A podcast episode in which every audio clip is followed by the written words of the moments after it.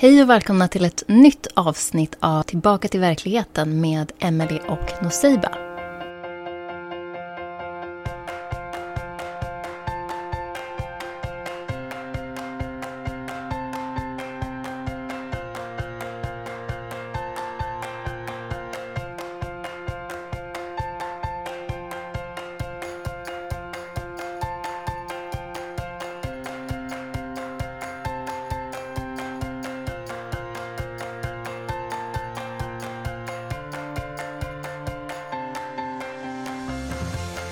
Så. Hej Nuseiba och välkomna tillbaka alla till verkligheten. Vad händer? Ingenting händer. Hur ser det ut på din front? All right. Jo, alltså det händer väl lite mer.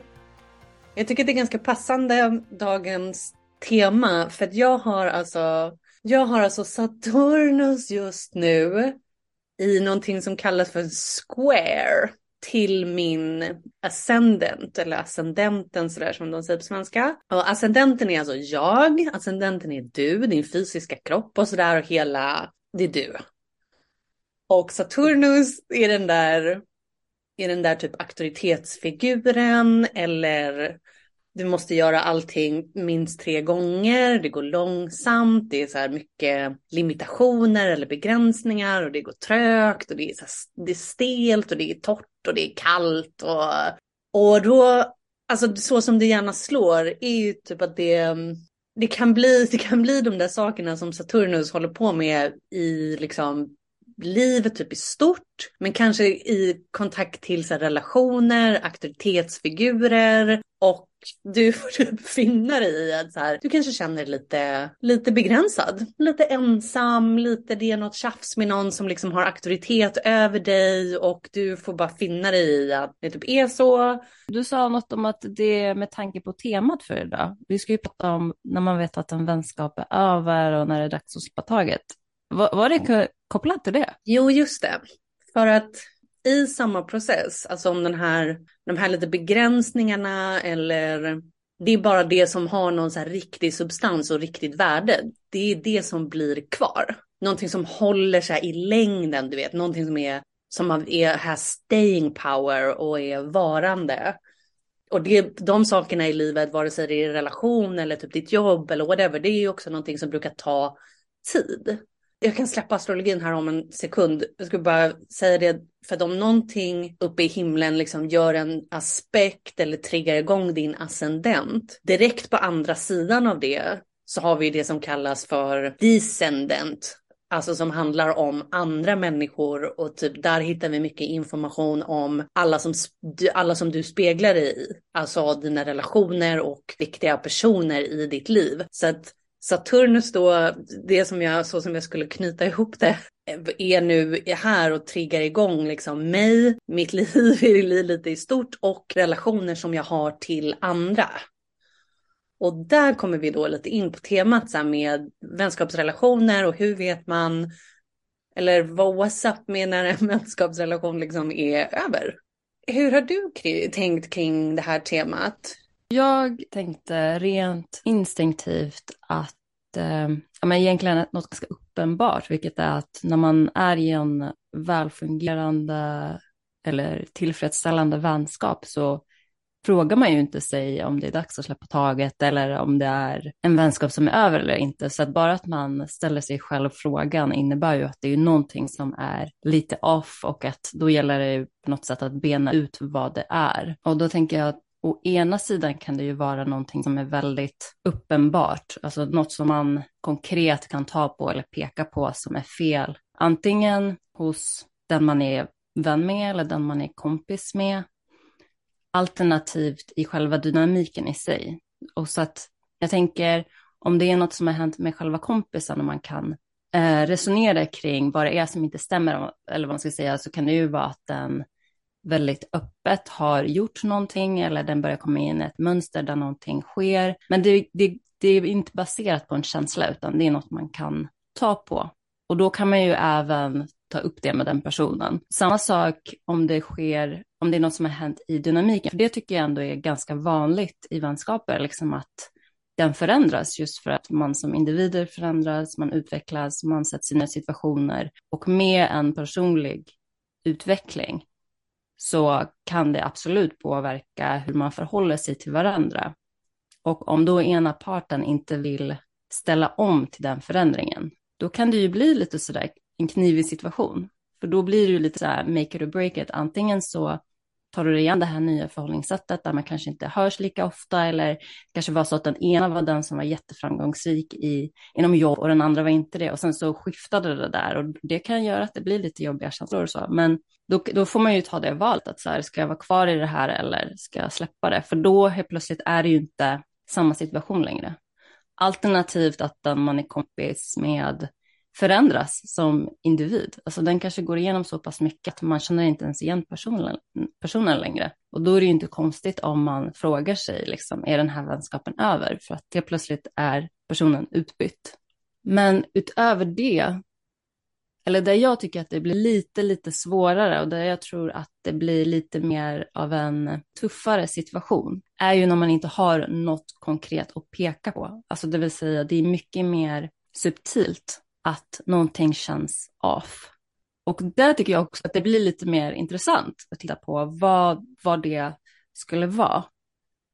Du får mig lite att tro att, för som du nämnde nu, så bara, men om det är någon annan som så förändras väldigt mycket eller dynamiken förändras eller om det bara är straight up lite destruktivt eller liksom, alltså vad säger man, lite abusive liksom om man kanske börjar inse att det här var inget bra då när det, nu när du säger då att de här gångerna när det blir lite mer subtilt och det kanske inte riktigt finns någonting att ta på sådär.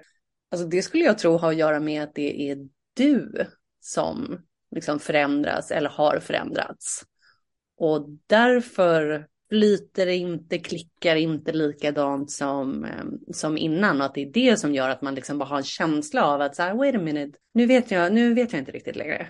Ja, det var exakt det jag ville komma till. Det är därför jag tycker att det blir extra intressant då. För att, ja, ja. ja, absolut. För att oftast är det ju så att hur medveten man än tänker sig själv att man är, så är det oftast lite svårare att gå in i sig själv och kolla på en sak än att faktiskt observera det ute på. Det är därför jag märker det ganska ofta med folk att om det är det här att något känns inte rätt med den där personen, det kan absolut ligga någonting i det, men väldigt ofta är det ju en projicering av en själv.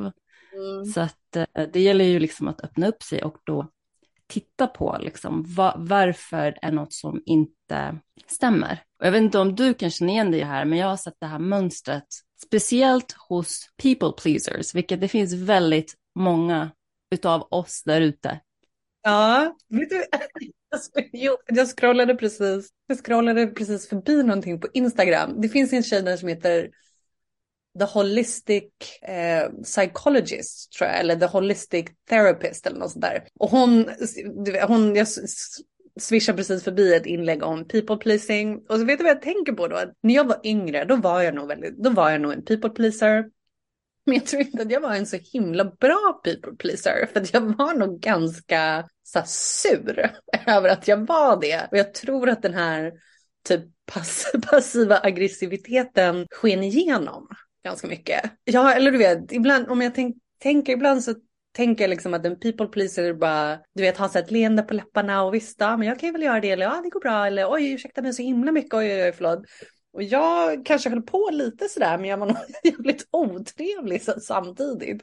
Ja, alltså jag tänker mig att det finns ju såklart olika typer av people pleasers, men jag tänker de som är verkligen full blown. Det låter ju som att du var lite så halvt people pleasing, för att de som är verkligen helt utvecklade people pleasers, de drivs av en sån ångest av att inte people please, att det går liksom inte och maskera. Alltså man vill people please, men inte av den anledning som det kanske ser ut som. Det kanske ser ut som att personen är jättesnäll och givmild och omtänksam.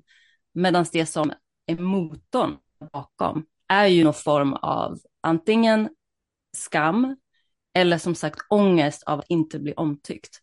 Så att eh, det, det kommer liksom inte skina igenom något annat för att det är så maskerat. Liksom. Ja, och gissningsvis då så om man börjar förändras lite och kanske man kanske liksom börjar bli lite mindre people pleasing så kommer det också, då kommer det också märkas i ens relationer. Typ om man kommer börja undra, så här, vill jag, vill, eller du vet, funkar mina vänskapsrelationer verkligen? Alltså kan jag vara kompis med den här eller, för att jag kan ju inte hålla på så som jag har hållit på. Alltså alla de här psykologiska processerna och så där som vi går igenom, de är ju som sagt, eller kan vara väldigt subtila. Och då är vi tillbaka på det här att säga, jag vet inte riktigt vad det handlar om, men någonting i dig själv har börjat förändras och här, nu står du här och undrar över, över om du ska vara kompis med din kompis. Ja, exakt. Och jag tycker att det är väldigt bra poäng i att säga att så här, om man börjar ifrågasätta sina vänskaper, till exempel att det kan ju vara ett tecken på att man faktiskt börjar utvecklas och släppa lite de här people pleasing tendenserna för att oftast om man är, håller på med det där allt för mycket så blir man ju väldigt trött kan jag säga. och, eh, så till slut så orkar man inte riktigt bry sig på samma sätt. Men där det kan bli lite tufft tror jag, just för att det kan vara lite svårt att se hos sig själv, är att om, man, om en individ identifierar sig jättestarkt med att man är snäll, om man har lärt sig liksom sedan man var liten att snäll är det bästa som finns och folk har hela tiden sagt till en att man är snäll och det liksom föder ens värde och, och ens känsla av identitet. Att då bryta upp en vänskap, det kan ju anses vara osnällt. Så det blir liksom en konflikt inombords. Att så här, jag måste hålla kvar för annars är inte jag snäll. Och att snäll, det är ju jag. Så det går liksom inte. Yes. Och det är oftast liksom de grundstenarna som det blir så här väldigt, väldigt tufft. Och som vi var inne på innan, att det blir svårt att sätta fingret på vad problemet faktiskt är. Just det. Det kommer ju med en ganska seriös alltså självinsikt eller så självrannsakan då om, om man nu ska verkligen försöka få bukt med, med du vet, vad är det som händer i mitt liv och varför känner jag inte att jag kan vara med mina kompisar som innan eller sådär. För när jag började tänka på det här, då insåg jag det ganska snabbt också att säga, men, men okej, alltså, eller så för frågan, frågeställningen vi fick eller var väl att hur vet man när en vänskapsrelation är över? Och då ganska tidigt så måste vi definiera för oss själva vad är över? Eller vad betyder det att en relation skulle vara över? Ja, alltså jag tänker ju bara att det är så enkelt som att det inte är någon interaktion. Ja, man liksom umgås inte, man hörs inte och är inte direkt del av varandras liv längre. Ja, men exakt. Ja, alltså helt klart. Helt klart så kan ju det vara en definition av det. Hur eh, resonerar du eller hur tänker du? Jo, nej, men alltså jag håller med om den helt klart. Men sen då så blir det ju också nästa följdfråga typ, eller något som man får ta ställning till är om den då, ja, men, om den ska vara över, alltså hur ska den vara över eller, eller just snarare så här tror jag, jag har människor i mitt liv som jag inte hörs med. Eller så här, som jag var kompis med när jag var yngre då. Vi hörs inte, alltså vi ses inte. Men jag skulle inte säga att våran vänskap är över. Utan det är snarare så här livsomständigheter som gör att nu bor du där borta, jag bor här borta. Eller du vet man sådär som det heter gled ifrån varandra. Men gärna så några barndomsvänner till mig, alltså vi är fortfarande väldigt goda vänner skulle jag säga. Det är bara det att vi aldrig hörs, eller vi umgås inte. Och den vänskapsrelationen är då kanske på ett sätt över. Men den är inte helt, den är inte borta eller faktiskt över. Är du med på att jag börjar så här, vad, hur definierar vi det här med att det ska vara över? Ja, alltså grejen är, jag tänker ju för att en vänskapsrelation ska vara slut, eller man ska säga, så behöver det ju inte vara att man har suttit ner och officiellt gjort slut med varandra. Utan jag tänker mig, till exempel, jag har varit i väldigt många goda, roliga vänskapsrelationer där jag har jättefina minnen, men där det bara har runnit ut i sanden. Jag ser faktiskt ändå dem som att vara över, mest för att vänskaper precis som allt annat har sin naturliga gång. Så att det behöver inte vara att ja, det, den vänskapsrelationen fick en officiell punkt eller någonting hemskt hände därför tog det slut, utan det var bara, det hade sin gång och sen så släpper man taget. Och så, samtidigt så finns det ju andra relationer som man kanske haft lång tid eller ja, sen liksom barndomen eller tonåren och sådär där man kanske checkar in med varandra lite då och då, det skulle jag nog inte säga är över. Det är ju bara att relationen har liksom skiftat eller utvecklats till något annat just för att omständigheterna har förändrats eller man kanske är på olika platser eller sådär. Men är du då mer inne på att det här med att när de har runnit ut i sanden, att du inte ser dem som slut då? Nej, precis. Vissa, alltså vissa relationer ser jag nog inte som att de är slut eller så över. Du vet, jag skulle ju svara om de ringer eller ringer tillbaka illa kvickt. Typ. Eller så det ska vi, det, vi skulle säkert ha himla trevligt om vi sågs och sådär. Medans andra relationer då kan jag också känna att så här, här har jag aldrig någonting att hämta igen typ. Eller jag vill inte höras med dig liksom. Och då, då kommer vi nog tillbaka till det vi pratade om tidigare i och för sig. Att det handlar om att det är så stora förändringar i mig. Hur jag vill leva mitt liv eller hur liksom min, min världsbild, min uppfattning om saker och ting som inte längre går i linje med den andra personen. Alltså typ i mitt fall så handlar det, men alltså det är ju people pleasing också. Så här, du vet, börjat släppa taget om mina egna destruktiva liksom, mönster eller beteenden och bara allmänt förändrats. Och då kan ju, alltså det är lite som du vet när missbrukare blir, blir eh, klina typ. Att du kan inte fortsätta umgås med dina missbrukarpolare liksom. Utan om du inte vill vara destruktiv till exempel då längre så kan du inte umgås med andra människor som är destruktiva. Vägarna så tydligt gått isär och då blev det också så tydligt att man bara hej, alltså jag vill typ inte vara din kompis längre för att du, du liksom, du är, inge, du är inte på väg dit jag är på väg.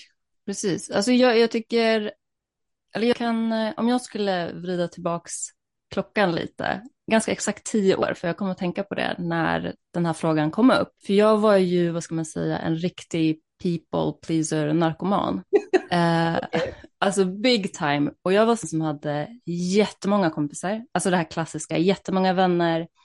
Jag var för många, inte alla, men för väldigt många, deras volontärpsykolog kan man väl säga, där jag visste liksom allt i deras liv och vad som pågick och skulle vara så stöttande det var egentligen ingen som visste någonting om mig. Jag var ju inte helt oskyldig i det, utan det, var, det, låg, det ansvaret låg ju på båda. Men sen eh, jag liksom påbörjade lite terapi och sådär och då kom jag och den här terapeuten fram till att jag skulle faktiskt berätta det här för alla mina vänner, att det är så här jag känner och det är så här mitt mönster ser ut. Så då gjorde jag exakt det. Jag tog liksom en och en och hade det här snacket. Och jag skulle säga att omkring 90 procent av min vänskapskrets försvann i samband med det. Ja, du, du menar det? Mm -hmm. ja. Det negativa var ju liksom att jag insåg att det var inte så mycket vänskap egentligen. Men det som blev jättepositivt var att det var otroligt mycket energi som jag liksom fick tillbaka och det blev väldigt mycket utrymme och plats för annat. Och de här 10 procenten då som var kvar, är ju människor som är väldigt bra vän med än idag. Och som sagt, det har gått tio år. Så det säger ju ganska mycket. Ja, definitivt. Det där får mig tänka igen på den här Saturnus-historien. Liksom, att det som är värt någonting på riktigt, så här, eller som har lite alltså som har lite staying power, det som är så här äkta och konkret, det blir liksom kvar. Och det är alla de här överflödiga grejerna som liksom skalas av eller tas bort och sådär. Och i processen, så här, det, det du berättade kan jag ju tänka mig att du bara med hej, jag kanske känner mig lite lonely typ, eller lite så här övergiven. Exakt. Men sen i slutändan så bara, ha, det här var ju jätte, det här var jättebra. Väldigt gynnsamt liksom. Och jag, jag känner lite så här grattis att du gjorde det ändå när du var så pass ung. Alltså förstår du, vissa människor de tampas ju typ med sånt här hela livet och gör inte den här typen av liksom inre arbete och sådär. Så att, eh, bra jobbat. Ja men tack. Alltså jag, jag tror att då hade jag liksom nått en gräns där, där det liksom bubblade över lite för mycket. För jag började ju märka att när folk ringde mig att det, det, var inte ens längre, med de flesta, inte alla ska jag säga, men med de allra, allra flesta så var det aldrig något hej, hur mår du? Alltså jag började märka, du vet, även när man bara ska vara lite trevlig så brukar man ju ändå fråga, hur är läget med dig? Ja. Men det var inte ens det kvar. Och det blev väldigt påtagligt för mig då att så här, att någonting kändes inte bra och att det var så i mitt ansikte att jag har ett tungt mönster som håller på liksom att ta över ganska rejält. Men jag tänkte också på det när du pratade om Saturnus i början, att, för Saturnus har ju ganska dåligt rykte, men det är väl den positiva aspekten med den energin, är ju liksom att det blir mer kvalitet än kvantitet. Just precis. Det är ganska perfekt uttryck liksom för att vara, för att vara kort och enkel. Men då, när vi vet att en vänskapsrelation är över, alltså jag tror att det är de här subtila tecknen på att så här, jag, det känns inte riktigt, så här, det, känns, det känns lite konstigt. Så här, man kanske inte ens kan sätta ett ord på det eller liksom kunna uttrycka det ordentligt, men det är någonting som känns lite konstigt. Alternativt som du också sa, att så här, du är trött.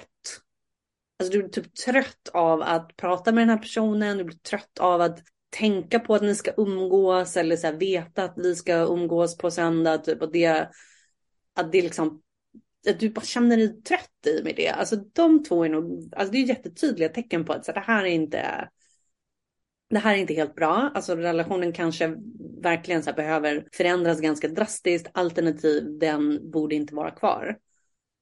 Och andra gånger tror jag också är det det att så här, du har förändrats eller du håller på att göra stora, stora förändringar i dig själv och ditt liv.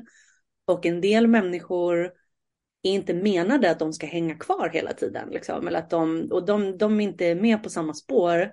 Och det, alltså då, då tror jag snarare, och liksom, då hamnar vi snarare i frågan så här, hur avslutar man en relation snyggt typ?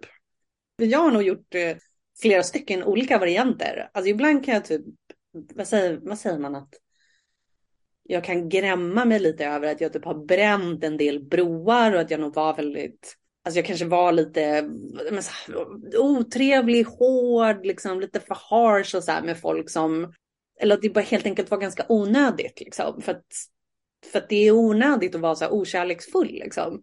Så andra gånger så har det nog sådär runnit ut i sanden och bara ja, ja, ja, du vet, det är väl kanske ingen som orkar tänka för mycket eller sådär. Folk, ja, du vet, det är ingen som bryr sig så mycket kanske.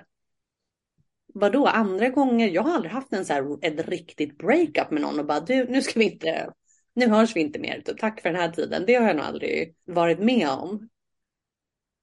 Det, alltså sådär som du sa, det var ju värsta, det var ju ändå ganska, alltså det var ju väldigt medvetet att så här, nu ska jag ta det här samtalet med en hel del människor och så får vi se vad som händer därifrån.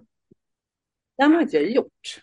Jag ska bara tänka på vad, du sa. Jag tyckte att du gjorde så bra poänger nämligen. Jo, du nämnde någonting med eh, om man frågar sig om en vänskapsrelation är över eller inte, eller man borde släppa taget eller inte, så ett jättebra sätt att veta om det är någonting som ligger hos en själv, just när det är lite mer så här subtil eller bara en känsla är, om den här personen då ringer eller, eller smsar, observera då den första reaktionen som kommer upp. Jag, jag tänkte nog på det när du sa att man är liksom trött eller man orkar inte ses och sådär. För det vi är jättebra på att göra det när någonting är maskerat eller när vi identifierar oss jättestarkt med något. Till exempel om jag identifierar mig som att jag är en jättebra kompis. Det är liksom, det är det jag är lite känd för kan vi säga.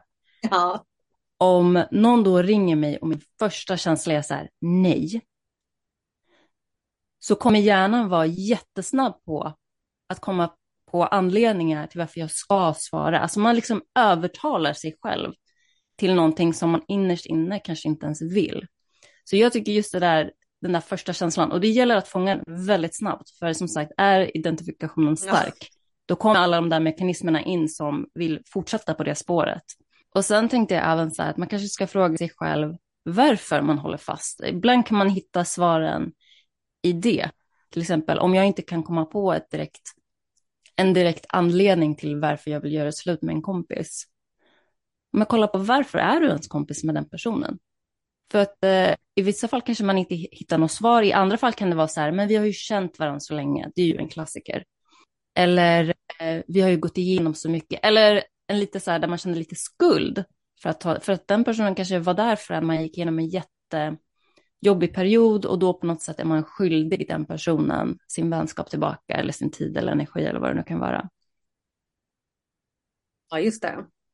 Alltså jag tror att det jag tror att det kan vara en idé att om det är en person som liksom börjar, att den andra också så börjar typ bara hej du är lite annorlunda eller det känns så konstigt. Typ alltså de, att det är någon som tycker att det är du då som är så här du drar dig undan eller du är inte som förr och sådär.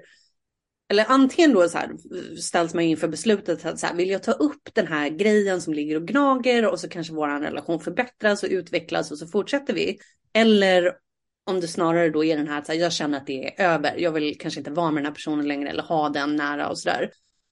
Alltså då tycker jag nog ändå att du får ta och säga det på något vis. Och då behöver man inte ens säga så mycket. Och det är inte heller så här lägligt eller passande att börja så här tala om för en annan person typ vad som är deras problem. Eller att så här jag önskar att du var så himla annorlunda eller jag gillar inte att du är si eller så. För att då är vi nog in, lite inne på att så här, eller du vet, du kan liksom inte förändra någon annan. Du kan inte tvinga någon annan till att så här, inse någonting eller bli något annat och sådär, utan då får man nog kanske säga det lite som att så här, det är, alltså it's me not you. Du vet, jag, det är så mycket grejer som händer i mig eller i mitt liv och jag bara skulle behöva lite space liksom och sådär och att kanske ändå så här orda det lite grann för det är inte så schysst heller att lämna folk som så här helt bara frågetecken liksom om det är någon annan då som kanske har lite svårt att att så här, låta, det, låta det glida iväg eller släppa och sådär. Och för, sen så det som du sa nu också precis. Alltså det fick mig att tänka på alltså våra egna så här, lite mer undermedvetna manipulativa drag. När det är så här, varför är jag kompis med den här personen? För att ibland så är det ju så himla så här snälla, fina saker som att vi har känt varandra så länge. Eller jag kände mig att jag är skyldig den här personen att vara kompis med dem och sådär. Och så andra gånger så handlar det ju ofta om att så här, om jag är med den här personen så liksom får jag en viss status. Eller jag har tillgång till vissa andra människor som jag vill vara med. Jag till, får tillgång till andra platser där jag vill vara. För att jag är med den här kompisen. Och då är det också så här. Alltså det är ju inte äkta liksom. Där finns en hel del att gräva i. Alltså.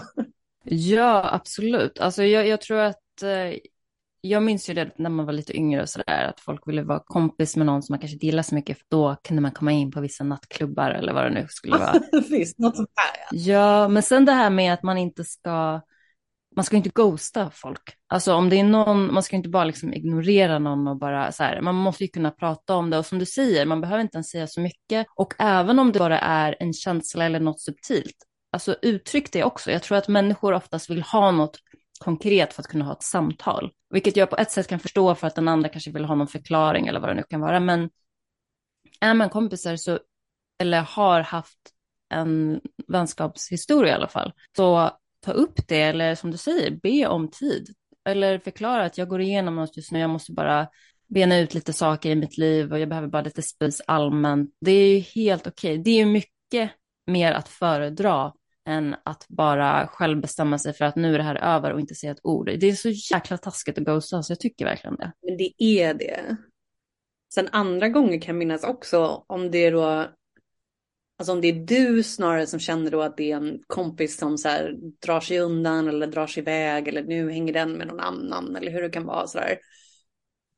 Alltså vissa gånger kan man nog också bara låta någon göra det. Du vet. Och kanske ha den självinsikten att så här, det här är nog kanske inte så personligt eller alltså, det handlar kanske inte om mig. Och ja, men helt enkelt bara acceptera att, saker, att sånt här händer eller att människor förändras och du vet, de, det är någonting med dem liksom som är på gång. För det kommer jag ihåg när vi var lite yngre och jag fortfarande också så här, hängde lite i tjejgängen eller sådär. Att det kunde bli det kunde bli vissa gånger lite så här gränsen till skitsnack typ eller att hon hör inte av sig. Eller hon vill inte vara med längre. Typ. Eller att nu är hon med den eller den. Och, eller hon vill inte komma typ. Eller något sånt där. Och att det var så himla så här förnärmande typ. Mm.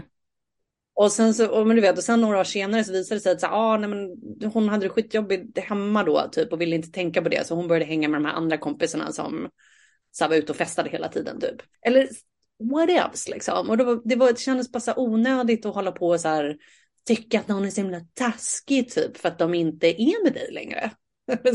ja, alltså jag, jag, tror precis. Jag tänker att man får ju alltid, jag vet inte om det är rätt uttryck, men man får ju alltid ansvara för sig själv på något sätt. Så att är det så att eh, liksom en vän försvinner eller drar sig undan och man har tagit upp det men det kanske inte förändras till exempel, att så här, man får släppa taget och vänskapsrelationer är ju egentligen som allt annat väldigt flytande. Jag tror att vi människor har en så här grej av att så här, hålla fast och typ eh, att något tar slut eller förändras, det är på något sätt ett misslyckande. Även om man rationellt sett kanske vet att det inte är så, så är det väldigt inpräntat.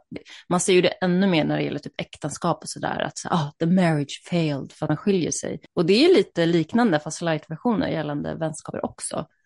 Ja. Så att um, det är ju lite så här, uh, som säga, rörande pusselbitar är vi ju allihopa hela tiden. Vi flyttar in och flyter ut. Och det kommer ju lite in på det du var inne på innan, det här med vänskapsrelationer där det kanske inte har varit ett officiellt slut, man kanske inte hörs, men om de skulle höra av sig så absolut är man där. Alltså, för jag kan ju känna igen mig i det också. Det behöver inte vara att man, man, man kanske till och med svarar på någon Facebook-post eller säger grattis till varandra eller något sånt där. Det betyder ju inte att, att ah, varför har du inte hört av dig till mig senaste tio åren? Utan så här, det är sånt som händer. Det är fullt naturligt att man liksom rör på sig eller försvinner eller testar nya saker. Som du säger, det är nog inte så personligt som man kanske faktiskt tror. Alltså, alltså i det här samtalet så tycker jag nog ändå det är värt att nämna att alltså, det är jätteviktigt att så här, vårda sina relationer. Och som sagt då, att så här, gör, inte, gör inte mitt misstag att vara så här, lite för arg eller för hård mot människor och så här, bränna en massa broar typ när, när det är dags att lämna. Så här, för att, alltså, människor är liksom det, andra människor är det viktigaste vi har i livet. Och det är den riktiga så här, rikedomen och du vet källan till lycka och alla sådana här saker. Du vet ju aldrig vad som händer i framtiden eller när du kanske kommer behöva någon. Och då vill du inte stå där och vara så här, äh, men jag kan inte höra av mig till den här personen typ för att det slutade så, så illa eller jag känner, alltså du vet, det, det är verkligen bara inte att rekommendera. Nej, verkligen inte. Och om inte annat så för sin egen skull. Alltså, jag tänker att även om vi säger att det har skett världens svek, så då tycker jag, beroende på vad det är såklart, men oftast kan det ju vara värt att avsluta, men inte på ett aggressivt argt sätt för sin egen skull, att man liksom kan ta ett steg tillbaka och uttrycka sin ilska, men med väl valda ord och en, en god ton. Men du, jag tycker att det blir, eller jag är intresserad av vad du tycker, för jag tycker att det här med när man ska släppa taget om kompisar eller när man känner att ah, det här kanske börjar glida mot sitt slut eller vad det nu kan vara. Det blir så mycket tuffare när man har gemensamma vänner. Ja, just det. För då har man ju inte bara med en person att göra, då har man liksom ett helt annat lager på situationen att ta hänsyn till. Hur tänker du kring det? Ja, hur tänker jag kring det? Jag tänker att det blir en ganska det blir en ganska intressant sits för den personen som då är kompis med alla fortfarande. Och att den rollen kan vara, du vet, den kan vara ganska krävande säkert och intressant. Men i mitt egna fall, det har väl hänt, det har hänt ett par gånger liksom att jag bara, hej, alltså du kan inte stanna. Och alltså resten av umgängeskretsen har också fallit fallit bort. Och det var nog min första tanke som dök upp också nu när du sa det då. Att, eller det får mig tänka lite på det som är så här grupptänk eller gruppdynamiker, typ att alla går ju så här uppkopplade till viss del. Så går ju alla uppkopplade liksom till samma typ tankesätt, beteendemönster, har lite samma saker för sig. Detta. Och om du då känner att så här, det där är inte riktigt för mig längre, alltså då är det gissningsvis handlar det inte bara om en individ utan det är någonting lite större som kanske är anpassningsbart på liksom hela kretsen eller hela gruppen. Nu pratar jag väl ganska mycket från egen erfarenhet dock. Jag kan vara lite, lite mycket svart på vitt eller jag har haft extrema liksom svängningar i, alltså i mig själv som individ och i mitt psyke och i min min utsida, eller alltså omvärlden, andra personer och ställen och sådär. Så, så jag vet inte om jag är bästa exemplet så för alla, men det var en väldigt spännande fråga. Alltså vad tänker du själv eller? Jag har varit i en sits där vi har varit en grupp som har hängt väldigt mycket och där det eh, uppstod en konflikt mellan mig och en annan person. Och det var jätteintressant att, så här, i efterhand i alla fall, jag tyckte nog det var ganska jobbigt då, att observera hur gruppen liksom betedde sig eller hur de, eh, för alla var medvetna om att det var en konflikt som pågick mellan mig och den här individen. Det blev lite som att jag och den här personen hade delad vårdnad av gruppen. Så att vi, vi sågs liksom aldrig tillsammans allihop igen. Sen löste jag och den personen det här så att det, det var liksom fine och det var inte en stor grej egentligen. Men det finns ju situationer där det blir så att liksom gruppen på något sätt bestämmer. Det var ju inte som att jag sa jag kommer inte dyka upp om hon är där. Och jag är ganska säker på att hon inte hade sagt samma sak heller.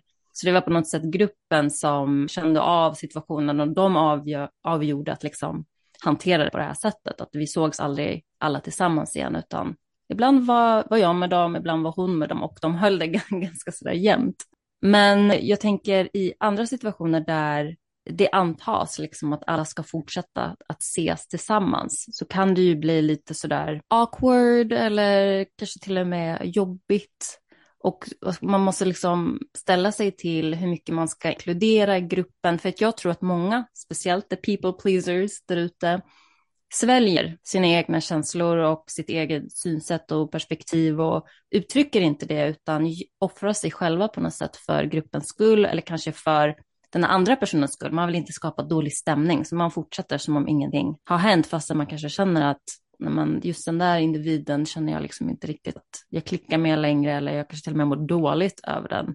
Men jag tror att det då handlar jättemycket om att såklart vara ärlig med sig själv men att försöka neutralisera relationen till den där individen. Är det så att man kommer, man vill avsluta den vänskapen, men man vet att vi kommer att stöta på varandra, kanske till och med väldigt ofta för att vi ingår i samma krets, att man får på något sätt hitta ett förhållningssätt där man kan hålla det är neutralt bara, att det inte stör en. Och det är oftast en inre process mer än en yttre process. Såklart att man kan påverkas av den andra personen om den är otrevlig eller något sådär, men för det mesta kan man hantera det på eget sätt, att man hittar en strategi för att, ja men som sagt neutralisera den andra personen och då menar jag inte att man ska vara passivt aggressivt eller ignorera den individen eller så, utan strategi där man inte skadar någon annan, inklusive sig själv.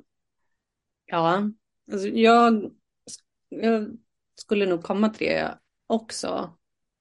Att om man nu hamnar i den här situationen, alltså vi tar, alltså som du säger, du vet ett äktenskap kanske, det behöver inte vara ett äktenskap, men alltså en relation, du vet man, man gör slut och separerar och sådär och bara vad händer nu med kretsen eller jag tror att man får nog bita lite i det sura äpplet och inse att så här nu, alltså du kommer behöva liksom jobba på det här. Som du säger, så här, det här kommer vara en inre process. Alltså du, får, du får liksom leva med att det här blir ju en jättekonstig sits för gruppen. Den andra personen, inte bara har ni liksom en konflikt, men sen är det massa andra inblandade. Alltså du får nog leva med att alla vet nog inte hur de ska hantera den här situationen och att det kommer bli knepigt eller svårt och du vet samtidigt som så att du behöver inte people pleasa eller trycka undan dina känslor som du säger och sådär. Det är sant. Samtidigt så kan inte du heller förvänta dig att alla ska typ plisa dig. Och att du vet, man ska ta ditt parti eller din sida eller så vidare. Typ förvänta sig att någon annan ska sluta umgås med den där personen. Utan nu blev det en ganska knivig sits liksom. Och du får nog leva med att det kommer ta ett litet tag att förstår sig på den nya dynamiken. Hur ska vi göra? Och att det nog bara är det är nog den bittra sanningen, liksom, att nu är, det, nu är det ett konstigt läge. Och det blir upp till dig att så här, göra ditt allra bästa i inre arbete, alltså du vet relationsskills, det är nu liksom nästa nivå som är, som är nödvändigt att du tar dig till. Så här, och det kan väl komma med sånt som de, säger man inte det, att det blir så här förlossnings smärta på det typ. Att på andra sidan av det hela så kan du säkert komma till en, till en fin ny plats. Men det kommer inte vara så härligt medan du liksom ska hålla på. Gud vad bra uttryckt. För att jag, jag tror att det är väldigt on point. För att eh, absolut, det, det, kan ju faktiskt bli så att hela gruppen rivs upp på grund av det. Det kan ju också vara en konsekvens av det hela. Men att det på något sätt kanske leder till något bättre, det kanske är den typen av evolution alla behövde på något plan. Att inte se sig själv som the bad guy, som nu för att jag inte, till exempel, för det kan resultera i att man känner att men då vill inte jag dyka upp om den här personen dyker upp till exempel, vilket är fair enough i vissa situationer. Och då kanske det blir så att man inte ens ses som grupp längre eller man kanske bara träffar några från gruppen då och då eller en och en eller vad det nu kan vara. Ja. Men att eh, se det som att det är väl i sånt fall något alla har behövt i den situationen. Det, det är det jag menar med att folk ser oftast utveckling som ett, ett liksom, inte misstag, men misslyckande på något sätt, när det bara är ren evolution. Ja, Nej, men visst, då är vi inne på något lite högre liksom, anledning eller sanning till varför vi ens har andra människor. För det är ju genom dem du känner dig själv. Så att visst, det är ju de här, det är de här stunderna när det blir så både för dig och hela gruppen och den andra personen som alla kommer utvecklas. Alla kommer bli ställda inför en ny situation och få se sig själva och andra människor på, på, på nya sätt och ta ställning till det och utvecklas. Den poängen är värd att göra. Eller som vi sa, så det är också upp till dig att inse att så det här blir en jätteknepig sits för andra människor och du kan inte gå runt och typ diktera så här hur de ska bete sig gentemot någon annan människa som är deras kompis och så här. Alltså du får leva med det kanske är du som lider mest. Liksom, och alla andra kan inte vara så här precis som du skulle vilja att de skulle vara eller man kan inte förvänta sig att vadå, skulle någon annan sluta umgås med en tredje eller så här, nej, nej, nej. Och om du befinner dig då, som du säger, i den sitsen att det är du som är mitt emellan två stycken. Alltså, ja, det är det är upp till dig att vara så diplomatisk som möjligt alltså och inte ta, inte ta någon sida. Det är inte så schysst. Apropå det, jag, jag tänkte, jag bara ska jag säga det här eller, eller inte? Men om man hamnar i kläm mellan två personer så att vara diplomatisk innebär oftast att man känner sig lite motsägelsefull. Mm. Men att det är en del av det också, en del av att vara en vän, att fortsätta vara vän för båda. Det kan se ut som att det blir väldigt paradoxalt och att som sagt man säger emot sig själv. När man egentligen bara försöker förhålla sig till båda liksom. Men det är en så spännande sits, alltså beroende på hur mycket man vill gå in i det där så Alltså visst, ta inte någon sida samtidigt som man behöver inte heller så här, bortförklara eller ursäkta någons dumma beteende typ. Man bara, alltså, det är klart att det är klart att person A lackar ur på dig person B för att du gjorde det här. Alltså det är inte acceptabelt beteende typ, eller det är jättesårande, det är inte moraliskt rätt typ, och det måste ju du kunna inse. Samtidigt som visst, jag förstår att du har hamnat där för att du har något barndomstrauma eller person A liksom triggade igång det här och så här, visst, det är ju en väldigt spännande sits. Ja, jag har varit i många, många gånger, vill jag bara lägga till. Ja, det, det blir väldigt så, man blir lite själv sådär. Eh, för jag tänker en annan fälla man också inte ska hamna i är att späda på.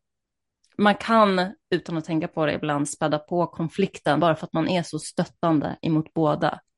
Så att eh, för, försök vara stöttande men håll det ändå väldigt neutralt. Gå inte in i det alldeles för mycket så de vänds ännu mer emot varandra. Nej, jag tänkte säga det. Det är väl då det är väl här om du då känner att du tycker att det är spännande att gå in i de här sakerna, då får du, det är då man blir som dig och mig. Alltså så här, du blir psykolog eller du studerar mm ganska djupt, så här, filosofi, mänskligt beteende, psykologin och allt det där. Så du får väl göra det då, men hålla dig lite, hålla dig ifrån alla konflikter och sådär, eller inte grotta in det för mycket. Ja, men då så. Ska vi börja avrunda för idag? Ja, vi tackar för idag. Det är ett stort ämne. Jag hoppas någon där ute, eller jag litar på att någon där ute fick någonting, någonting med sig. Det är ett stort tema och det blir högst så individuellt eller personligt, alltså vad folk går igenom och sådär. Ni får gärna höra av er så ser vi, så ser vi vart vi landar. Ja, och får jättegärna höra av er med något väldigt specifikt. Jag tänkte på det att det vore ju väldigt kul att ha en mer specifik situation eller så att utgå ifrån, för då kan man bli lite mer detaljerat än att liksom skapa lite på ytan. Man kan gräva lite djupare. Just det. Ja, med det så säger vi tack för idag då. Ja, tack så mycket för idag.